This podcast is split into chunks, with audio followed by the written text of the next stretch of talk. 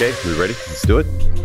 Podcast number two, Number two, CSCV, CSSCV, CFSCV. CFSCV. Yeah. That's close enough. Yeah. Rounding errors. Yeah. We still haven't published podcast one. Nope. We're probably going to get a couple in the books. That way, the loyal fans don't get upset when we miss a week and they don't get their consistent weekly dose Right. of CrossFit SCV. Yeah. All right. Well, we're back. Uh, Curtis, Nick, we're introducing uh, Edward, Hi guys, how's it going? Coach Edward, who's obviously not from here.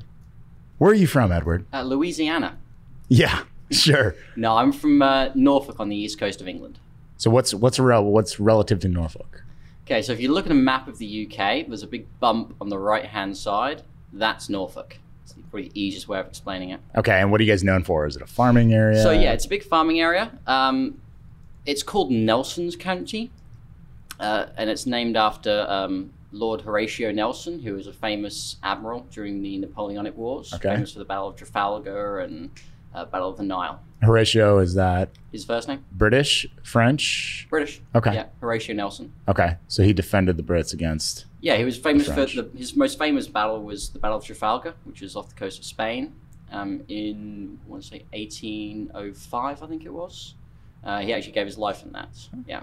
Do you feel like people from the UK know their history better than people in the United States, from where they're from and their country? And Um, first of all, we've probably got more uh, recorded history than, than most of America does. So for us, it's kind of a case of something has always happened wherever we're from. I mean, from the Norfolk, um, some of our earliest settlements go back to thousands of years BC. We've got a, a place just off the coast called um, Woodhenge, and it's about the same dates from about the same sort of times area as, um, as Stonehenge. This was made of wood. It's been washed away from the years and stuff, but we've got towns that have been eroded, brought back, eroded, brought back from Roman times as well. So that's wild. Yeah. It's crazy to think the US is only what 300 and something years old. yeah, I was, I was telling a, a friend of mine that um, the house I grew up in back in the UK is older than this country. Oh my god. Yeah. How does that house still stand though? Like, is it's not made out of wood? No, it, it's um, stone and flint. Jeez, it's wild. It's crazy. So, what are we talking about today, Curtis? We're talking about uh, Coach Edward today. We're going to talk about his uh, where he's from, his history, some of the things he's done. He's done some interesting things in CrossFit, and uh, is getting ready to head out to the games to be a judge this year, and uh, talk about a competition that we just had yesterday at the gym. Sounds good. So jump right into it. Cool. Yeah, tell us about yourself, Ed. So, uh, yeah, I'm obviously from the UK. Um, my background's actually in performing arts. So, I did uh, three year diploma in performing arts at Leicester College of Performing Arts. Uh, graduated with a diploma in that. Um, I've done a number of TV shows, music videos, US tours, UK tours. Um, worked for the circus for a while. Um, did about 10 years on cruise ships. Did shows in China, Europe, US. Um, and I started getting into CrossFit back in about 2012. Uh, started working out at a box called CrossFit Norwich, and then started coaching at a place called CrossFit Spitfire. And I've been living in the US just under two years now. How do you Coaching like it here. so far? Loving it, loving it. Spent a lot of time in the US. Um, move, uh, moved around quite a bit. Um, my first experience was back when I was like three and four in California. Um, worked up in New York, worked in quite a bit in Florida. Obviously, my wife's from Oklahoma. But uh, loving California. That's awesome. So, So you were just recently in uh, Miami, right? Yeah, we spent a year living in Miami. And coaching, coaching. Yeah, I coached at a uh, place called CrossFit Armed. It's uh, one of the larger boxes uh, in Miami. We've got a few games athletes, former games athletes there. Yeah. So can you take us through? Is it university for College of Performing Arts, or is it college? Yeah, so it's it's a dedicated performing arts college at Leicester. Okay. Um, classes are very classes are very small. So I had about sixteen in my year, Uh huh. Um, and there was probably only about forty five people in the entire college. So, is it mostly acting and acting adjacent, or is there a lot of athleticism? Because I know you went into the circus after that, right? Yeah, so we'd have scheduled class every day for about an hour of Pilates and yoga, and then another two hours a week of general fitness. But the average day would start at eight o'clock in the morning with a one hour warm up, and we wouldn't be done until 6 p.m. at night. And it's just dancing, acting, singing, things like that. Was there a lot of um, kinesiology that went into it? Um, yeah, we'd have class lessons on physique, on the body, on how the body moves, um, on diet, on things like that. So, Yeah. do, you feel like when you came out of um, performing arts that you were the fittest of your career, or do you feel like that was just kind of the springboard, and then when you stepped into your professional career, it really grew from there? Um, I'd say my fitness compared to what it is now, I was very skinny.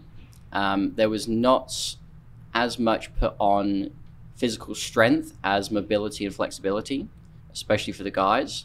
Um, in hindsight, it should have been flipped and put a lot more onto strength.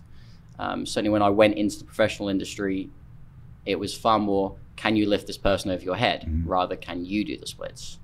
It was more the f- flexibility is better for the girls. The guys need a lot more strength.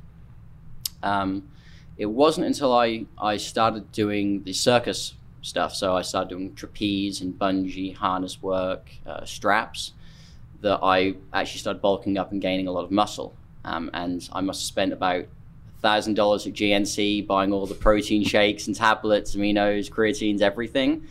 I was a horrible person for a month of boot camp, but I gained like 40 pounds of muscle in about a month. What? Yeah. I was having steak every night, chicken every lunch, So- two breakfasts. Yeah. What did you weigh at the beginning of that, just for reference? Um, I probably weighed about 140 at the beginning, at the and you walked out at 180. Yeah.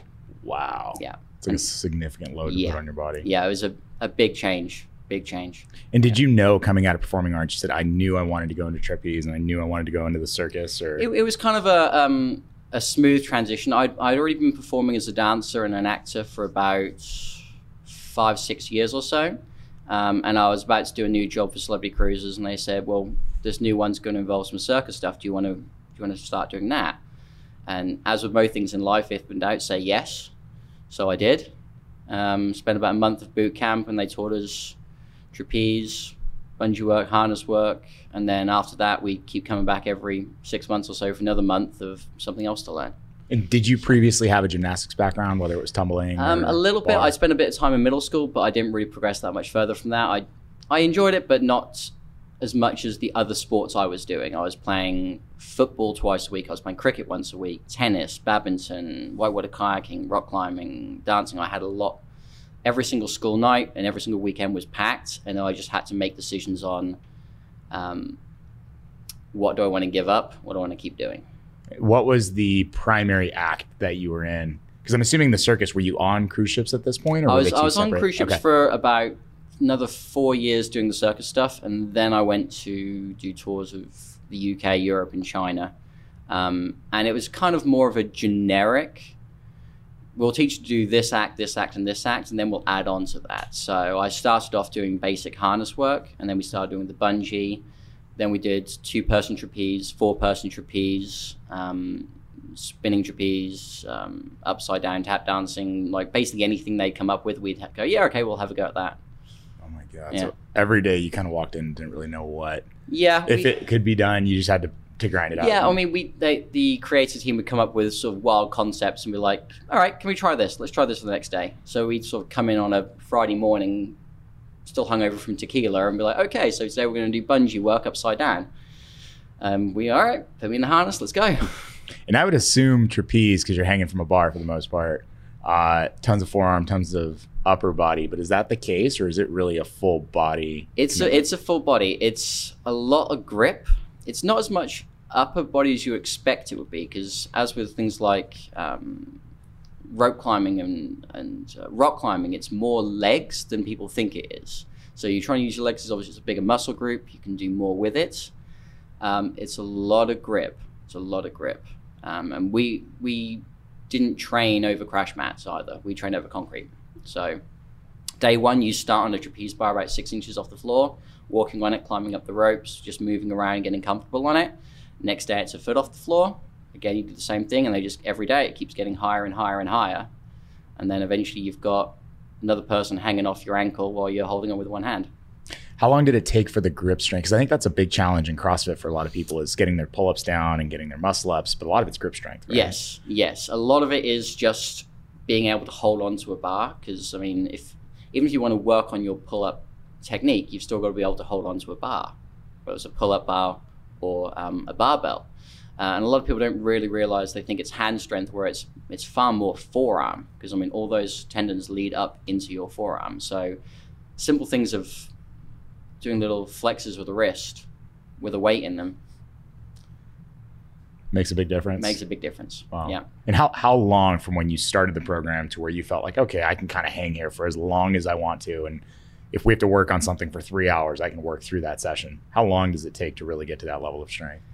I'd already started in a good physical condition before we started boot camp. So by the end of the first week, we're already up to about 15 feet high, and we've we're holding on by one arm for like 60 second holds at a time. And then boot camp would last typically about a month, uh, and we'd be in six days a week from about eight till six, and we'd only have about half an hour for lunch. Wow. And it would just be conditioning, and then trapeze work and harness work and stuff. So. So what what year is this? How how old are you at this point? Uh, I would have been 24, so about nine years ago now. Okay. Wow, nine years ago.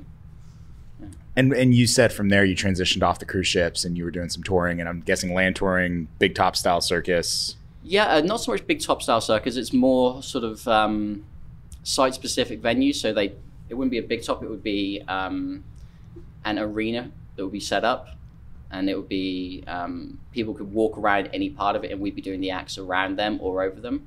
Um, certainly, one of them we had. It was probably about the same size as yeah, probably about this room. And it was just a clear plastic sheet suspended from the ceiling with water on, and we'd be doing an act above that, and they'd be just out of hands reach from people on the floor. Oh, so they could reach up and touch the plastic and stuff and see us through it. Or we'd have rails going across the ceiling, and we're doing running wall work where I'd be attached to a harness, a piece of rope, and just run across the walls and things. So And were you guys like a, a residency show where people would pay a ticket to come see that show, Yeah. or was it more for hire by no, that was that was um, that was for an eight month tour, and we were in Shenzhen, China, wow. So, just outside Hong Kong. So you've seen a good bit of the world. I've been very fortunate to travel. Yeah, I spent 10 years on cruise ships, and before that, I'd done um, quite a few tours and holidays abroad and travel for work and things. And then post cruise ships, again, very lucky with touring and living over in America and things. What's your favorite place that you've been to so far? Ah, I hate that question. favorite place is? Yeah, because it- it depends on what we're in the mood for. If I want to go um, chill on the beach, mm, yeah, maybe Hawaii. If I want to go diving, probably the Caribbean. If I want to go climb a mountain, Norway. Uh, If I want some culture, um, I love Florence. Um, What's the worst place you've been to? That Good might be easier. Oh, ah, worst place. Um, hmm. Aside from Los Angeles. Traffic is pretty bad. I'll give you that. Um, worst place. I wouldn't say I've got worst place. I've, there are places that are forgettable. Right. That sort of are very generic and go on to the other one. Quite a few of the Caribbean ports can be very generic. Um, some of the Spanish ones are very generic. Um, I enjoyed my time in China, but I'm not itching to get back there. Right. Um, certainly, when you when we spent as long as we did there, um, the smog was the biggest thing. Like we like we get in the bus and be driving to the to the, the site, and we, we'd have to have a minder with us from the government. Right. Um, and he said, "Oh yes, there are these beautiful mountains in the distance," and we couldn't see anything. Yeah. You just see smog. Um, and yeah, so China was kind of forgettable. I mean, like I said, I only got to see a very small part of it, and it's a massive country.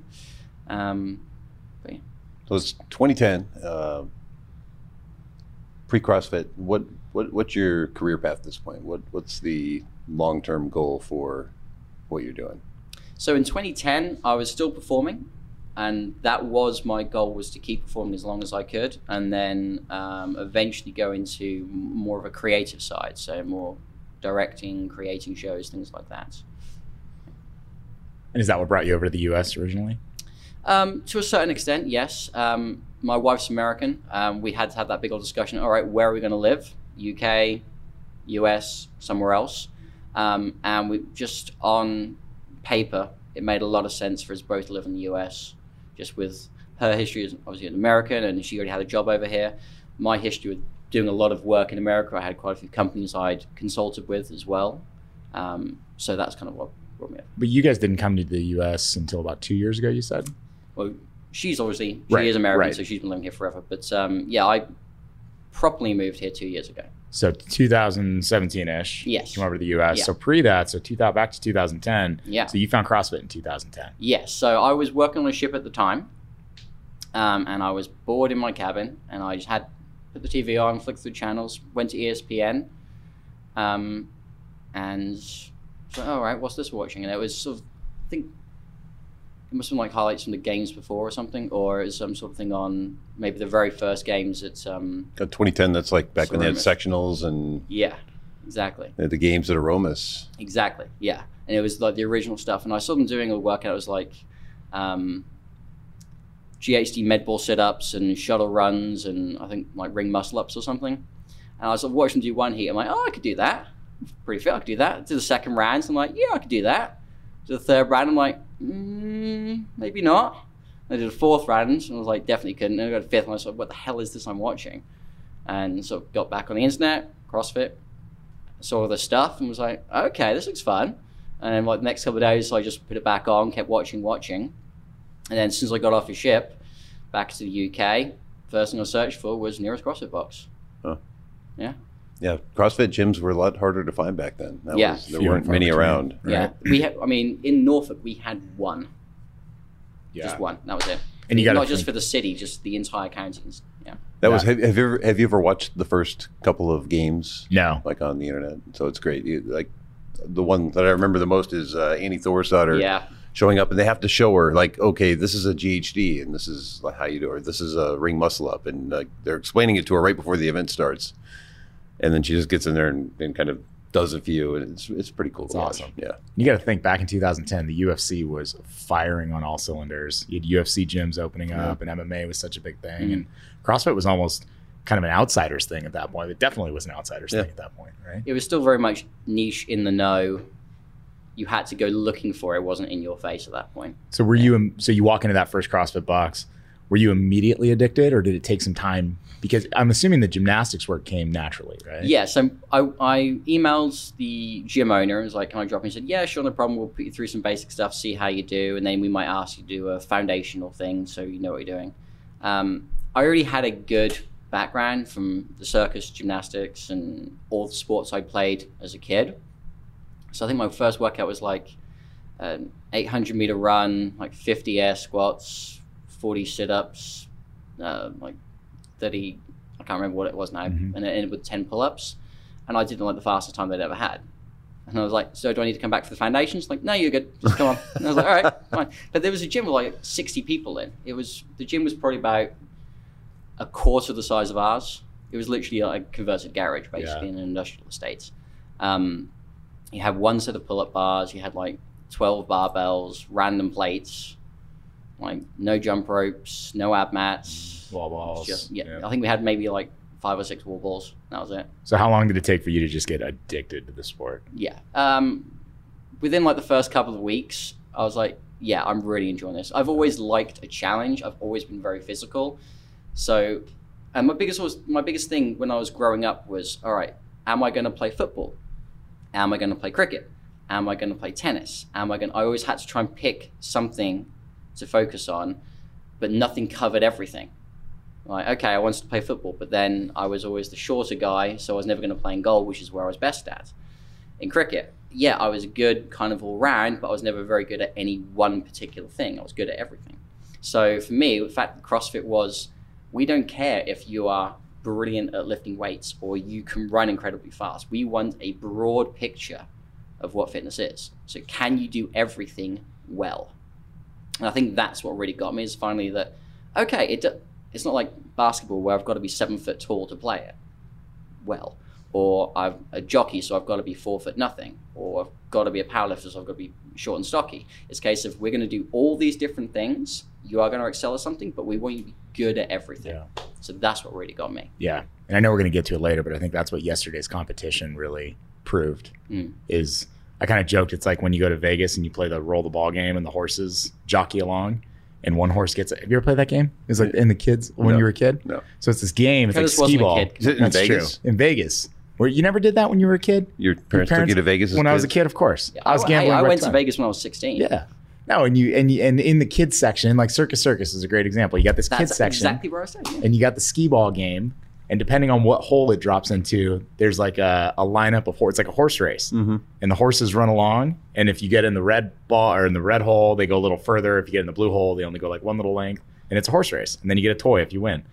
And that was kind of like yesterday's competition. Is you see the teams? There'd be one team that would horse race out because they were way strong at the first thing, and then Yeah. the second team would catch up by the second thing because they were a lot stronger at whatever the Yeah. second. I think that was the biggest thing. I know we're going to talk about this later, but trying to come up with workouts that would appeal to everybody. Yeah. It didn't really matter what your strength was in. There was going to be something for everybody. Yeah. So, so how long did it take for you to transition from being a full time CrossFit athlete into coaching? Was it a pretty quick transition, or did you Um, no, it took me about 18 months going from a usual membership of turning up four or five times a week to sort of thinking about it, going, okay, I'm really enjoying this. I potentially might want to do this more.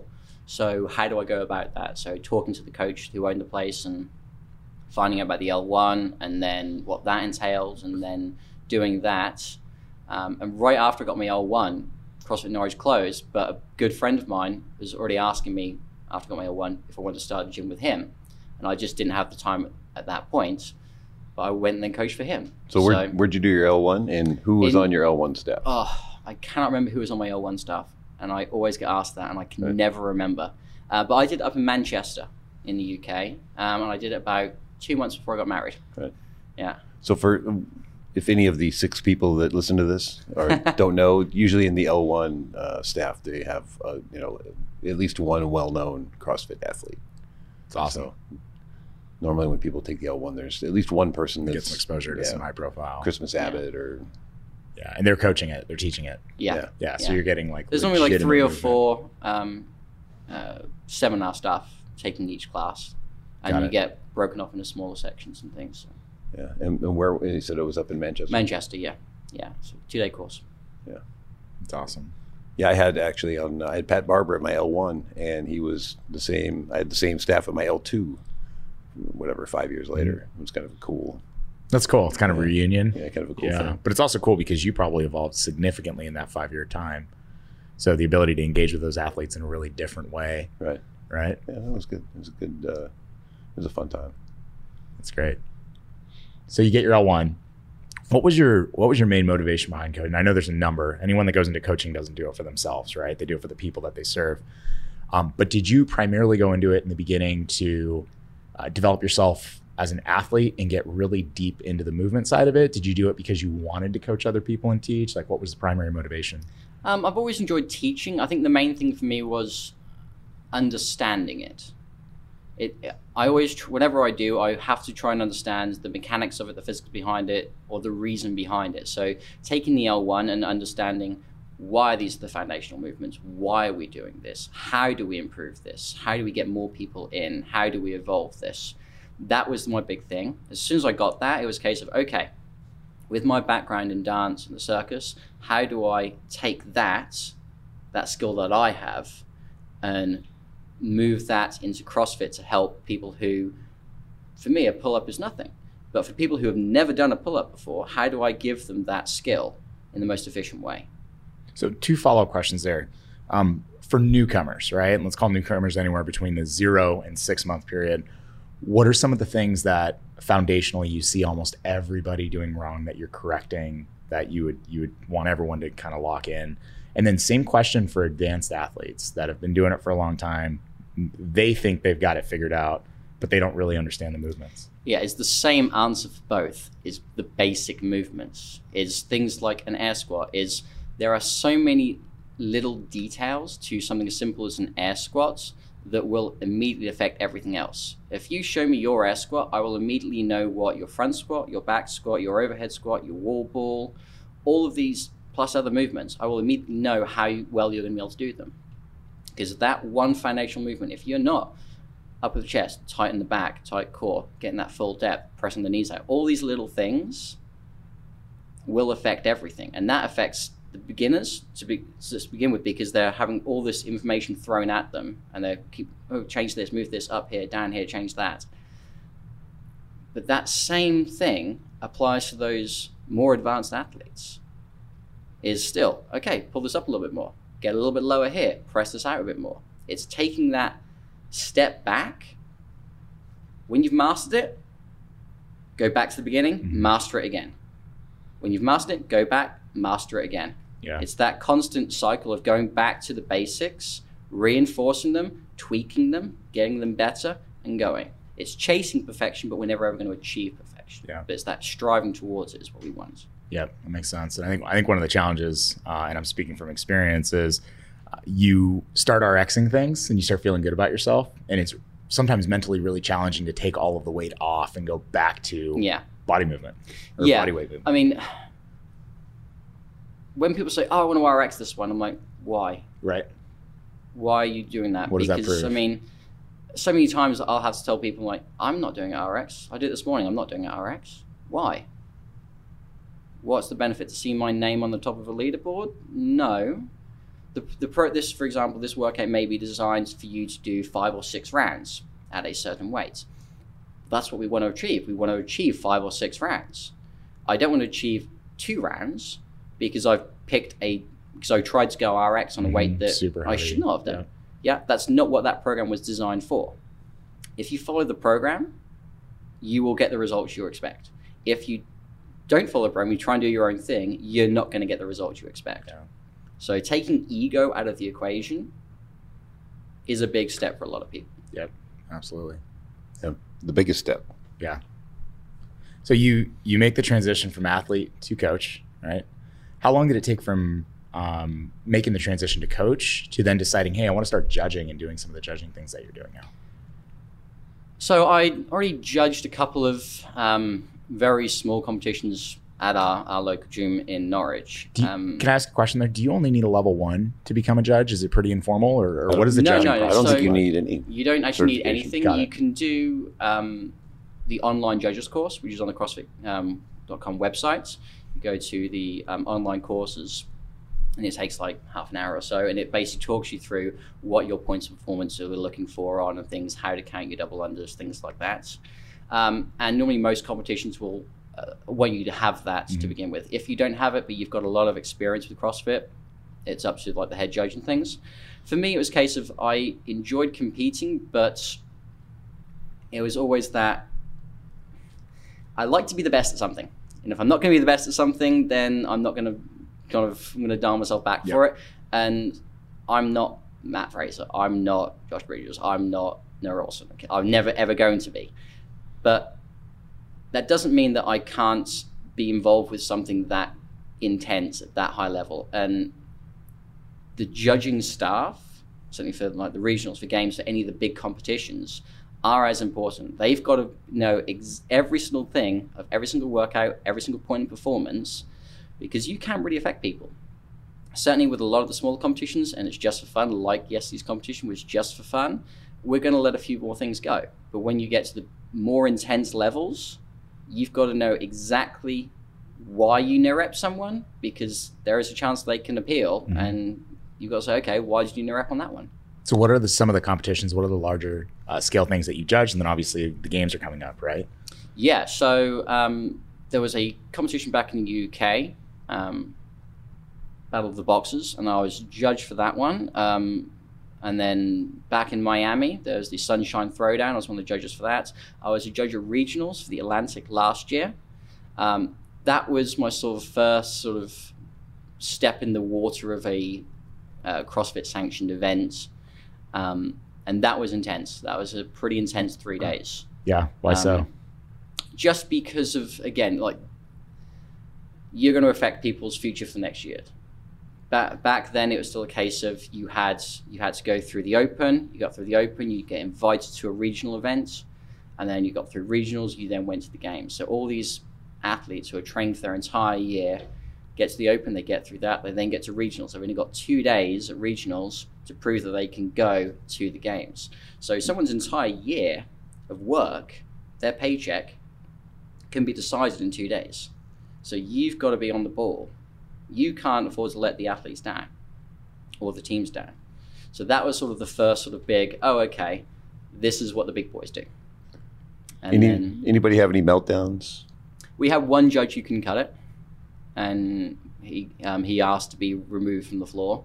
I was thinking more athlete meltdowns, but Um, anybody throw a fit? I had a I had one team throw a bit of a fit at me on their handstand push-ups, and I gave them like seven no reps in one go, and then finally the lady came down and was like, "Why?" And I said, "So you're not opening your hip." And there was the head judge stood right behind me, and he went, "Yep."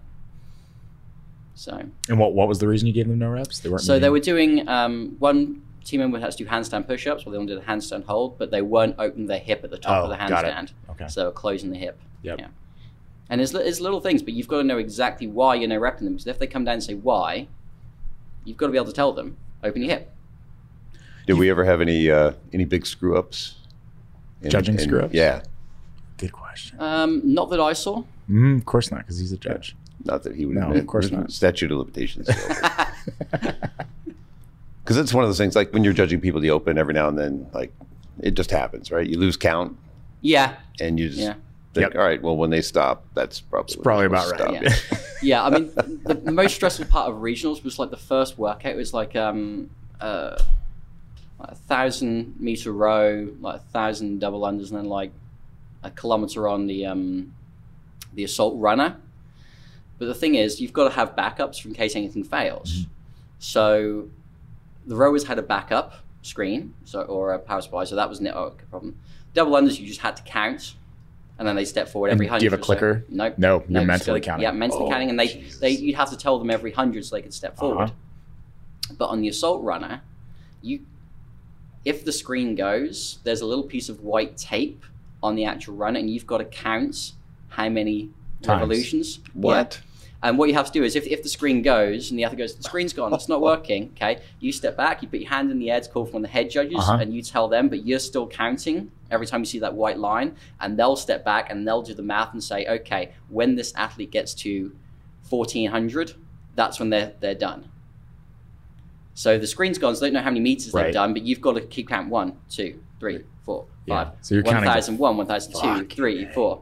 But also, on top of that, we've got cameras and the audience, they need to know how far people are doing.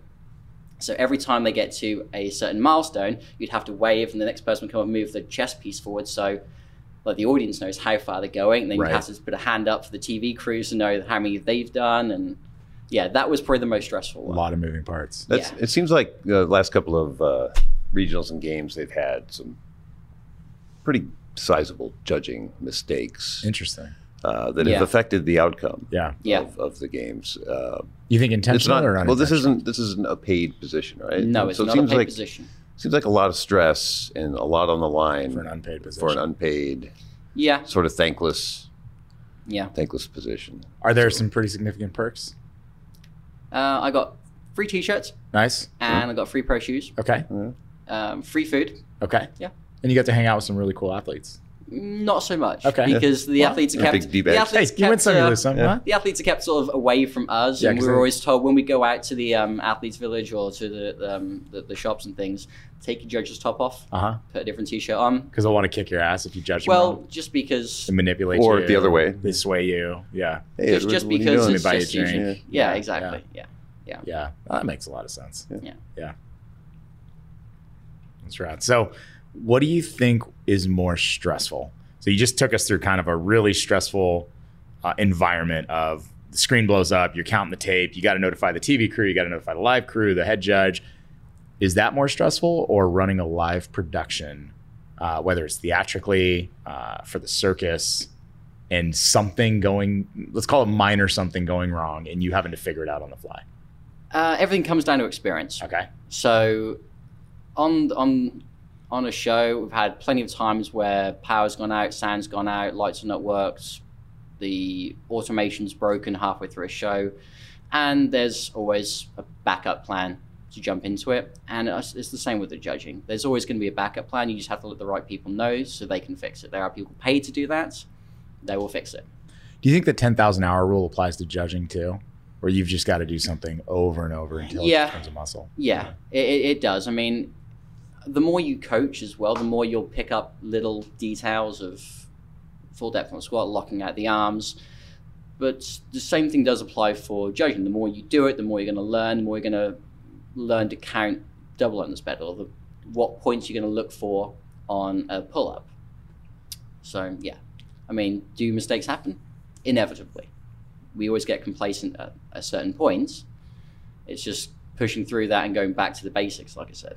You know what? I think we've talked about this before. Um, I've always found it curious that at a certain level you have to submit videos, and I think you told me that they have the judges go through and look at those also. Right? Yeah, so I've I've been an online judge for a couple of things now, and the problem comes that we get so many video submissions because even if they only accept the first twenty, we still have to take the next twenty in case there's problems in the ones beforehand. Yeah, and say it's a ten minute workout, and I've got to watch twenty people's videos.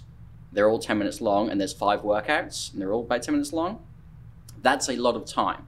So what we what we have to do is we watch them at like one and a half times speed, two times speed, and we just have to look for the very basic stuff. So, does the weight on the bar look about right? Do they look like they're doing the full capacity of work? Because if it's sort of a um, if it's like a, a chipper workout and stuff, they're supposed to sort of say their name, what mm-hmm. division they're in. They're supposed to show the bar, the weight on the bar, what plates they're using, the clips are on. A That's clock is supposed to be right visible, there. and that's three minutes. Okay, if the workout takes another ten, and I'm watching, okay, it's kind of becomes a general thing. Does it look like the athlete can complete the work at that time as requested? Mm. Are they doing it perfectly? Are they getting every single point in performance? That's not so much the issue at that point. It's more a case of could they potentially do that at a regional level or a sanctional level? Yeah, that makes sense. So you've got the games coming up. hmm Yeah. Significant differences uh, from a judging point of view from like the regional events that you've done to the games events, or have they prepped you differently for them?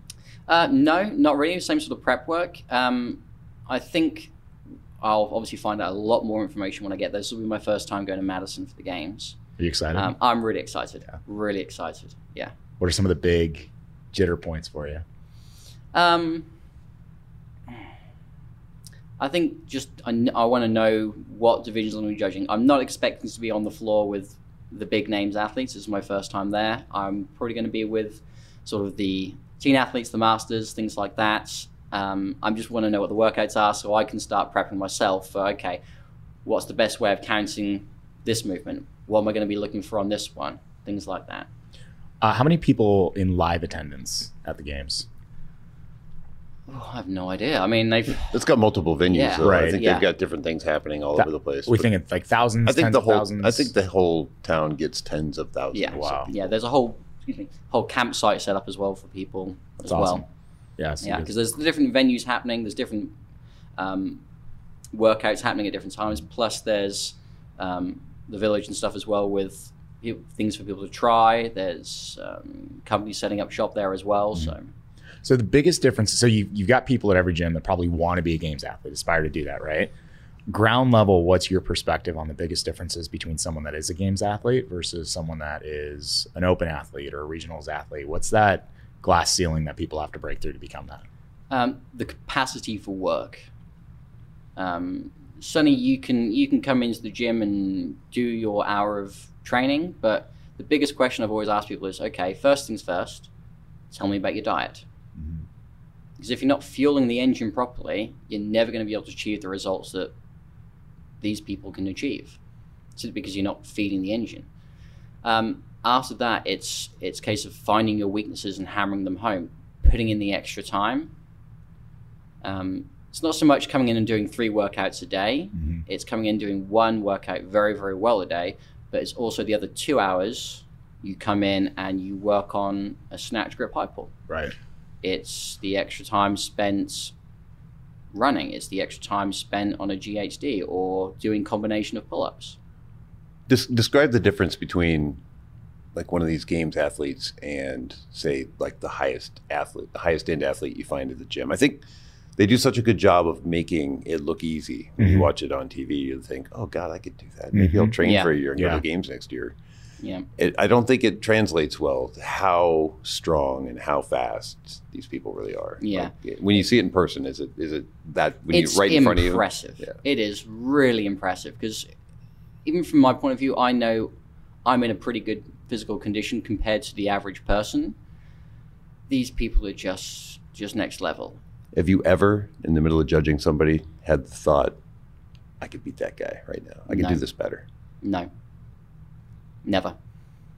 From a physical size perspective, are they just massively larger than the average human? Um, I'd say they're denser. Dense. They're, They're not smaller. These guys are all. I say, they're these not guys the- are all five seven. Just yeah, they're heavy, not tall. They're not right? necessarily taller, Dense. but they're just they've got broad shoulders, broad thighs, massive, um, massive chest and stuff. They, And, th- and those are the girls. yeah, yeah. It's just yeah. they're just they're, like I said, their capacity to keep going, keep hold of a pull-up bar, keep hold of a barbell, lift heavy weight overhead, is honestly impressive. Yeah. Yep. That's awesome. Hmm. So you go from athlete to coach to judge to competition designer. Yeah. Let's talk about the competition we had Let's yesterday. talk about the comp. So Ed, okay, maybe what three, four months ago, started talking about you know we should have a competition, and we've been here for a few years. We've never had a competition, um, and it's been it's been hard enough to kind of keep everything going at, at the gym. You know, setting up a competition takes a lot of effort. And uh, you know, Ed mentioned it, and I said, "Listen, if you something that you want to do, put it all together, and uh, you know we'll figure it out." And he sat down and figured it all out. Um, we had a it was an in-house competition. We ended up having 20 teams, and uh, I'll let Ed talk about it. But we we came up with the idea that we wanted it to not be a, a destroyer, and it, it needed to be programmed a certain way. And uh, how did you how did you go about putting that together, Ed? Yeah, so I think I originally sort of did like a two page presentation, sort of proposal of an idea, just as an idea for it.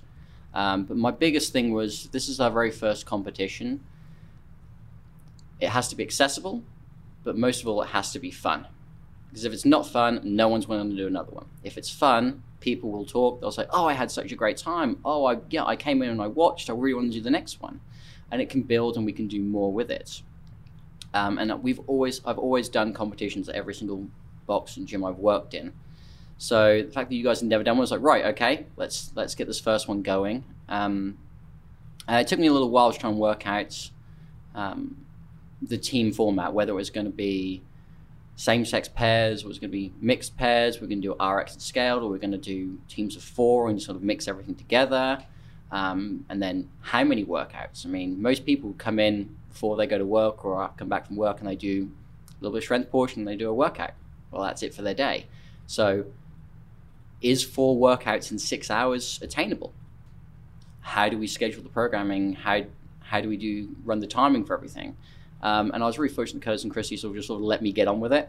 Just let me sit down on my own. Okay, let's plan out a timetable. If this workout takes four minutes, if we have this many teams, how long is this going to take? Okay, all right. Spacing wise, where are we going to put everybody?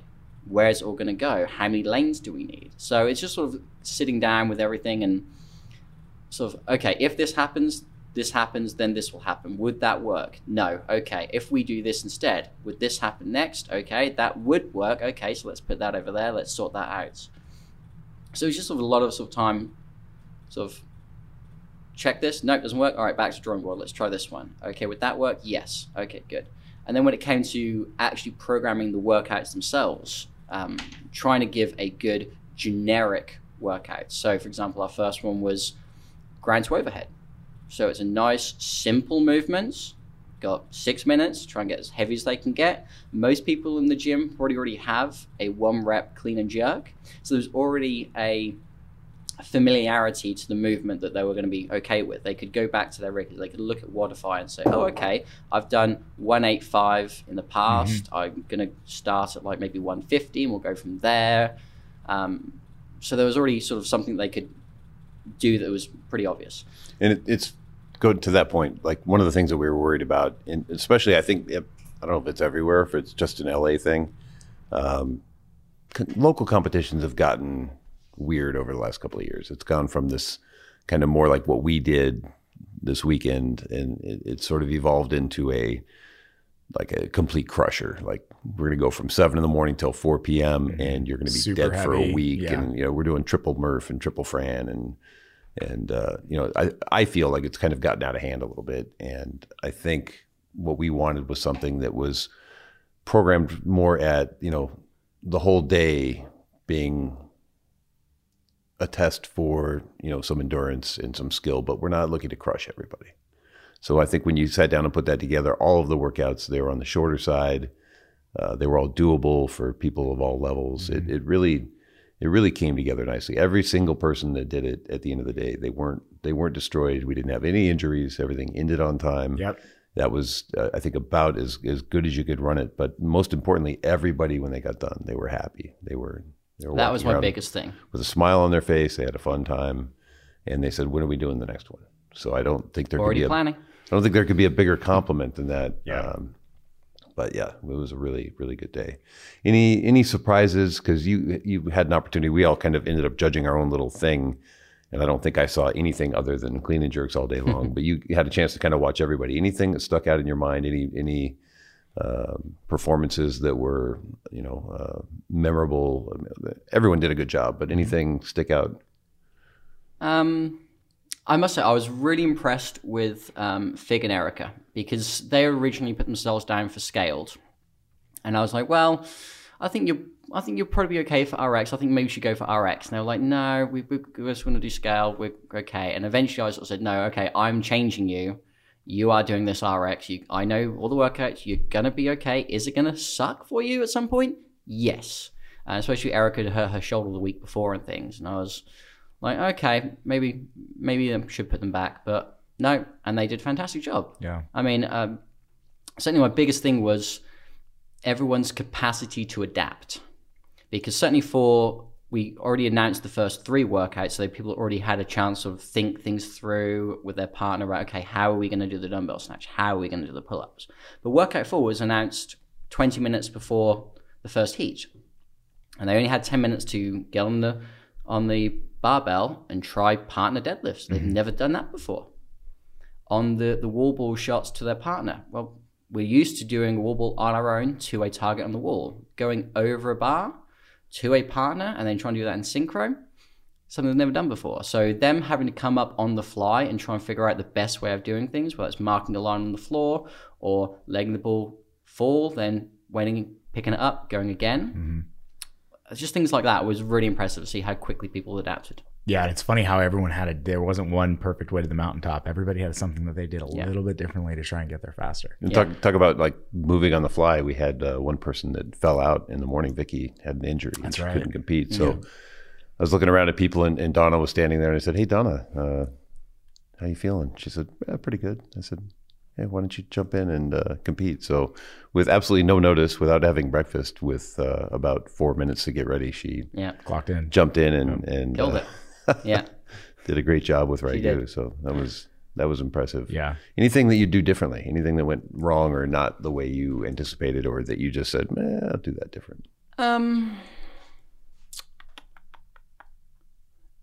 I'm, I kind of want to say no. I think it kind of all ran about as well as expecting it to. Will I sit down over the next week or so and just think, oh, okay, maybe I could change that slightly? Um, the next competition is not going to be this competition. It's going to be a, bit different format, probably different set number of workouts, different team sizes. So my biggest thing was making sure it ran on time. I can probably afford to maybe shave off a couple of couple of minutes, but on the whole, I was really impressed with how everything ran. That is the worst thing. I mean, I've been to competitions that have run three, four, five hours over, and that is that's just a that's, That's a deal, deal breaker to me. Yep. I will not go back and do a competition that's Yeah.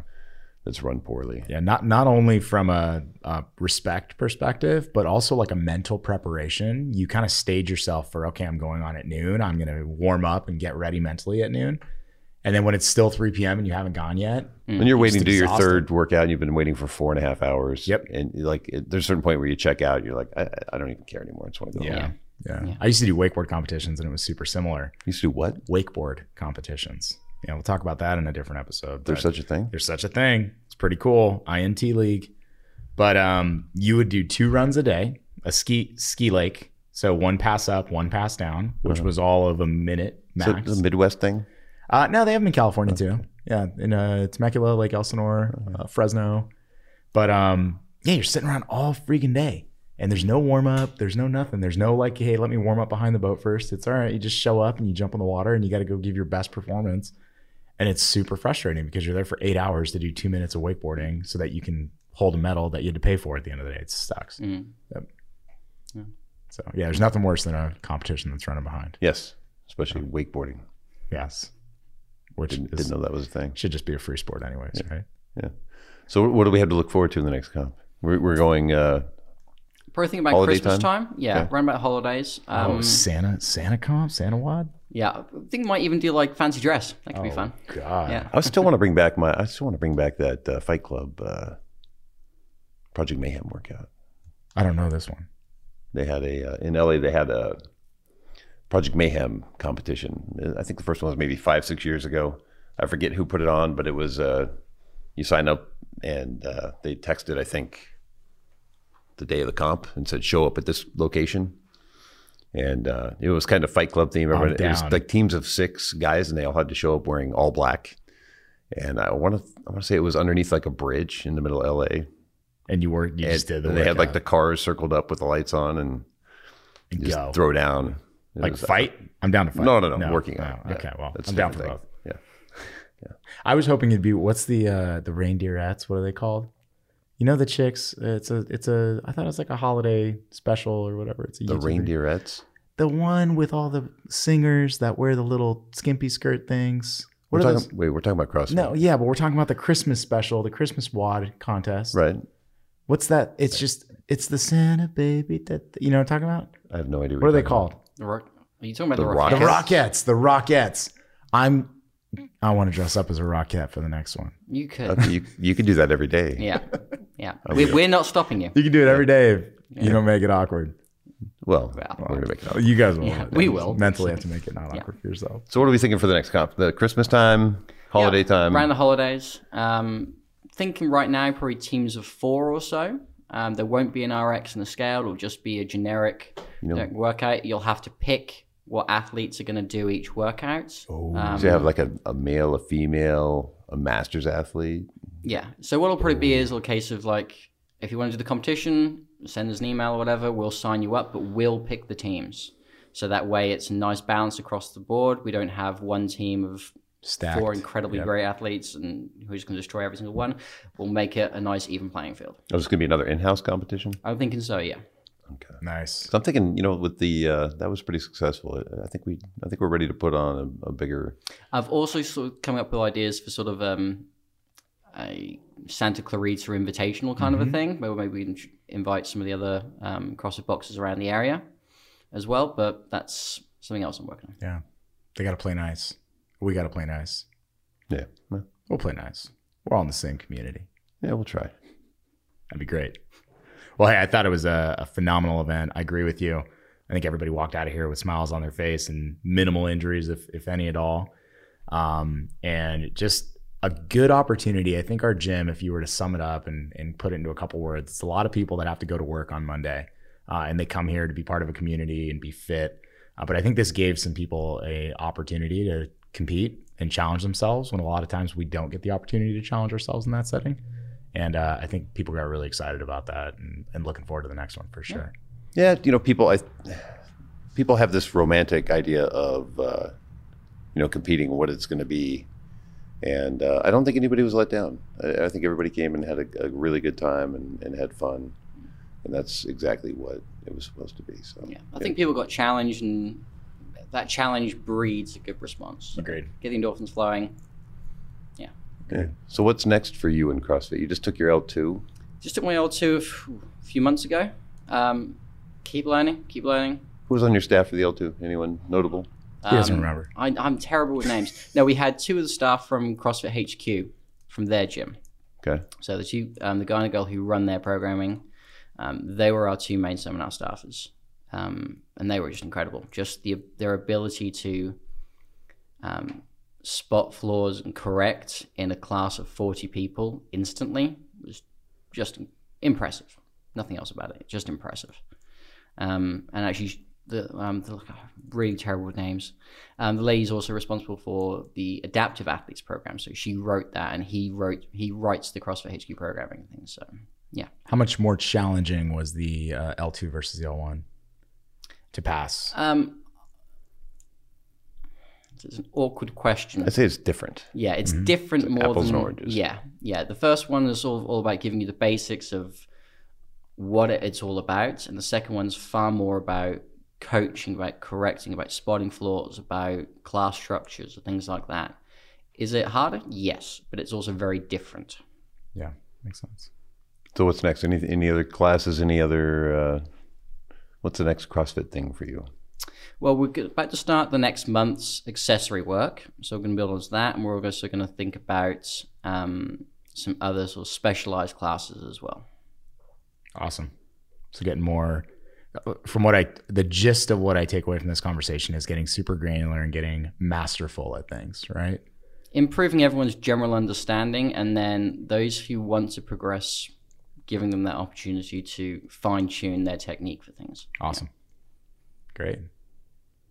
Anything else, Curtis? You want to dive into? Um, geez, we covered uh, we covered just about everything. Um,